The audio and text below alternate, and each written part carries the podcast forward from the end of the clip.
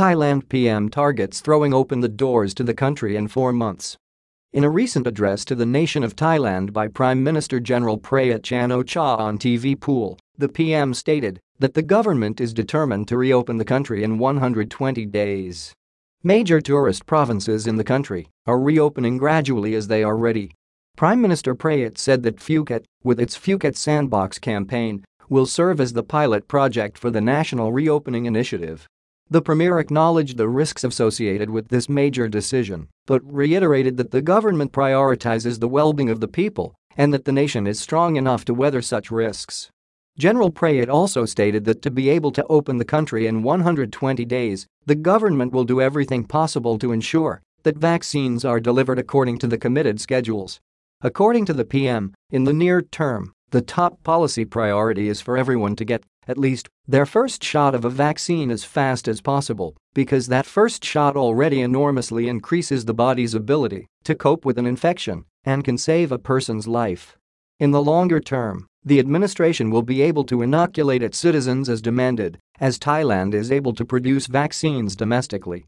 In news from Pattaya, Mayor Sonthaya Kunplome said on June 16 that the city has booked doses of BBIBP Corv developed by the China National Pharmaceutical Group, which is commonly known as Sinopharm. The city has ordered 100,000 doses of the vaccine spending 8.8 million BAHT, US $280,166, it set aside for COVID-19 jabs.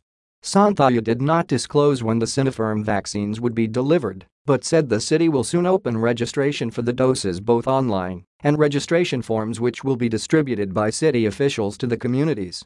The doses are being purchased at the retail price of 888 BAHT, US $28.28, from the Chulabhorn Royal Academy, which moved to import 1 million Sinopharm doses amid criticism over the elected government's failure to produce enough vaccines the Chulabhorn Royal Academy priced the Sinopharm vaccine at 888 baht per dose and prohibited buyers from passing the cost to vaccine recipients. The price covers the costs of the vaccine, its transport and insurance on side effects.